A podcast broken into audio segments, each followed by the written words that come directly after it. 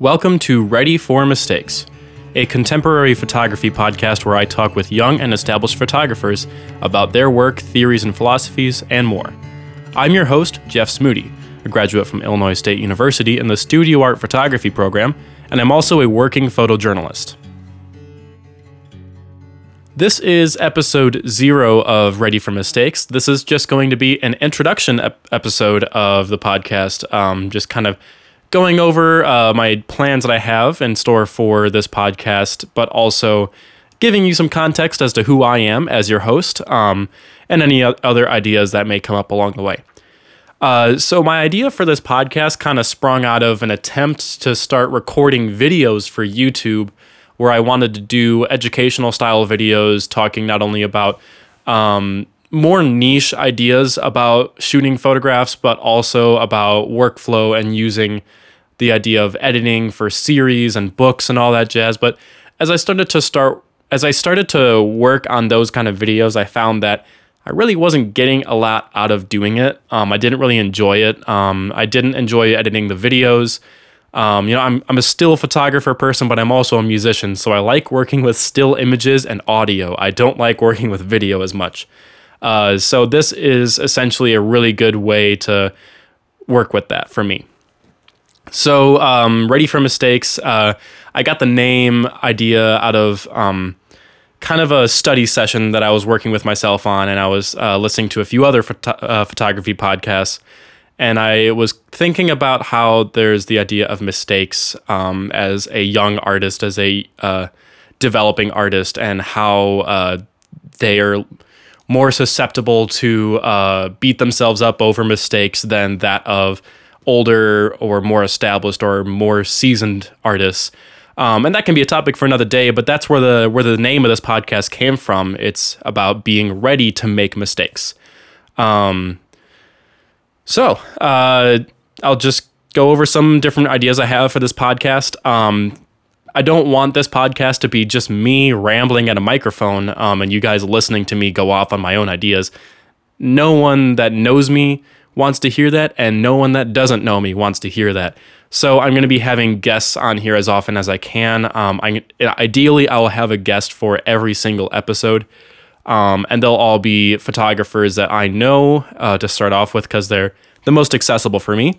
So I have some friends of mine that are willing to start recording uh, or are willing to come in on a call with me and talk about their work, talk about their methods behind their work, um, the flow behind uh, their images and all that. Uh, what they've been working on currently, um, if they went to school and what their experience was like, uh, what their plans for their future of their career is. Um, how they define their current work is also something that's always interesting to ask a younger artist because a lot of times they say, I don't really know how to define it. I don't really know what I'm doing. But even you get some more seasoned artists that respond that same way. That I don't really know how to define it. Um, but there's nothing wrong with that. And I think that talking it out gives people context as to what their work is without putting a proper label on it. Um, so yeah, that's kind of the uh, one of the prime the primary goal of this podcast is to have uh, photographers and artists that work with cameras come in and talk with me about their work. Um, it'll kind of be like an interview kind of process, but also kind of shooting the shit about photography. You know, um, I kind of want to keep it more casual. I don't want it to be like a formal uh, like documentary on this artist or anything like that. That's that's nice and all, but I want it to be casual. Um, so as myself, a young and developing artist, um, I want this podcast to be uh, essentially catering toward that same demographic that I fit into of a of young developing artists in this particular medium. And on that topic, I guess this is a good point for me to bring up who I am. So, as I said in the introduction, my name is Jeff Smoody. Um, the spelling is a little strange. Uh, I've gotten all kinds of pronunciations and spellings, so um, it's kind of it's been a it's been a fun life having a strange last name uh, that no one knows how to pronounce. But uh, regardless, uh, I've been a photographer uh, officially. I give myself an official year because it was when I realized I was starting to see photographically. And that was since 2010. I went on a family trip to Boston, Massachusetts, um, had the greatest seafood of my life there and uh, from there, I was using a, a, little point and shoot Sanyo camera, a little seven and a half megapixel Sanyo Sanyo camera from 2007 or something like that. Um, I still have that camera actually, and I've often toyed with the idea of making a series using just that camera um, and making really small prints, kind of like American Surfaces from Stephen Shore kind of thing, where they're all uh, pharmacy prints, uh, little four by sixes and you know present them as a grid or something like that. But I don't know. I have never really approached it. It's just an idea that's been sitting in my mind for a little while. But since then, I've been uh, fascinated with photography uh, more than any other art form. But it even goes further back than that. Back when I was maybe six or seven years old, my neighbors across the street when I lived in Wisconsin had a garage sale and they were selling uh, a really cheap, probably Olympus or something like that, point and shoot uh, 35 millimeter camera. And it was only like they were selling it for a dollar because it was so cheap. Um, and my guess is they probably got an old an old digital camera instead, and they didn't need a film camera anymore. Uh, so I bought that guy, and my parents still had a bunch of color, cheap color film left over, and I started to just take photos of my uh, my cousins and my toys and all that because I was such uh, I was very fascinated with making things from an early age. Um, but that was my first real experience of using a camera and uh, I just loved the idea of you know taking these pictures. I didn't know what they were going to look like. I had no concept of what close-ups were, and a lot of the photographs were really blurry. Um, the flash was just such a harsh look, and it was really kind of funny looking back at some of those photos in, our, in my family's photo albums because, uh, you know, my parents kept them. And it was like my first real introduction to photography. So fast forward about 10, 12 years, whatever the actual number is, um, to high school, I started to take some photography classes in, in high school, and I'm really privileged in the fact that I had photography classes available. Um, and by then, I had already kind of taught myself a lot of the manual side of photography. I already understood how uh, it took a long time, but I finally understood how aperture worked, um, shutter speed, and what ISO was. Um, I understood how the different focal lengths worked. I didn't really know how they physically worked or what distortion was, but I understood that a higher number meant it was a longer lens. Um, and I was using a little uh, Canon SX500 IS from 2012 ish and that was what I was using until I went into these photography classes where I took a film class and then a digital class. Film class, I used my mom's old Minolta X370, which I still use to this day, and I have a couple more lenses for it now. Um, and that's my primary 35 millimeter film camera. But in the digital class, I was using uh, a Rebel T3i or something like that. It was uh, one of the entry level uh, Canon cameras that was from that area of time and that was uh, my first look into formal photography training. And at the time, I wanted to be a graphic design major. I wanted to go into doing design work for a commercial setting and all that jazz. But I found that uh, after going through the program for the first year and a half at ISU, I realized that it's not really my jam. Uh, I enjoy design. Um, it's something that I will always hold in my heart as one of my favorite things, but I just found that it wasn't really for me. And I used a lot of photographs in my designs during my early college years. And I realized that I had more enjoyment out of making those images and working with those images than I did of actually making the designs. Um, so what happened was I changed majors. I uh, talked with my advisor, uh, who is also a photographer, um, about changing into the photography program, and I jumped right into Photo Two and uh, I made sure I was taking a photo class every semester until I graduated. Um, which is funny because my, uh, one of our uh, my classes uh, photo professors he actually only taken he either took no formal photo classes before his masters or he only took one formal photo class before his masters, uh, which is kind of funny to think about because uh, a, a, lot of times we look at our professors and think about how much studying they must have done when they were a student, when a lot of times they were either an apprentice before they got a master's or um, they were not even a photo major as an undergrad or something like that. Like there's so many different uh, aspects to being a established photographer that school isn't necessarily the only option. Um, and that's another topic that might come up in the future. You never really know. Um, so that's just kind of like a background of how I got into photography. Um, jumping into like where I'm at right now. Um, so like I said in the beginning, I'm a working photog. Uh, wow, I'm a working photojournalist. Um, I work at a newspaper in Central Illinois, and uh, that's what I consider to be my work photography. And I approach it in the same way as I do my personal work. I want to make sure that these images that are going to be printed and put online not only represent the the newspaper really well, but also represent me as a photographer in the sense that I know what I'm doing. I have the ethics of photojournalism behind me. I have this developing understanding of uh, how news photography should work. Um, and of course, since I'm young, I don't have the same level of skill as my uh, my the senior photographer at the newspaper. Obviously, he's going to be way way better than I am. Um, and it's only a matter of time until I get even remotely close to how good he is. Um, but that's just because I'm young and still have much to learn. But uh, outside of work, uh, because I graduated from a fine art photography institution, I started to work primarily in large projects. I was working, um, I worked on a book, uh, an entire book of 60 images for all of 2018. Uh, I actually do have an official start date and an official end date because I have the exact days when the images were made. Um, so that's when the actual physical visuals of the book were made was from January 21st to oddly enough December 21st. Uh, kind of fun how that worked out. Uh, so it was nice that it worked worked to be an exactly 11 month long project for making the images but it wound up being about six months more until I finally settled on how the actual layout of the book was going to be, what the actual sequence was going to be, what the supplementary text was going to be. I reached out to one of my best friends to write the foreword of the of the book, um, and I finalized the statement.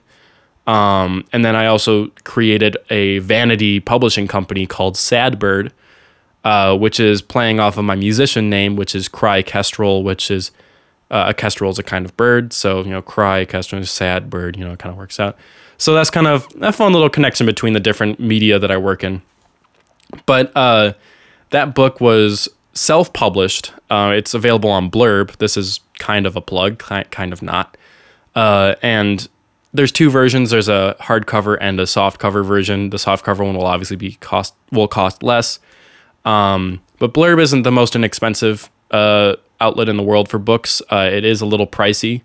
Um, so I always tell people to use Honey or something like that to take off a couple dollars and save yourself a few bucks. Uh, you can take a $60 book down to about $50 uh, or whatever it could be. Um, so, uh, along with that book, I also created uh, a much smaller series of 15 images uh, during a couple months of autumn last year it was I, I titled the project Moth, um, and it's 15 images that are what I like to call jokingly uh, budget Gregory Crewdson or budget Jeff Wall, because um, my tripod was, you know, the tripod was a very important aspect to this series because a lot of the images were taken at night or at twilight.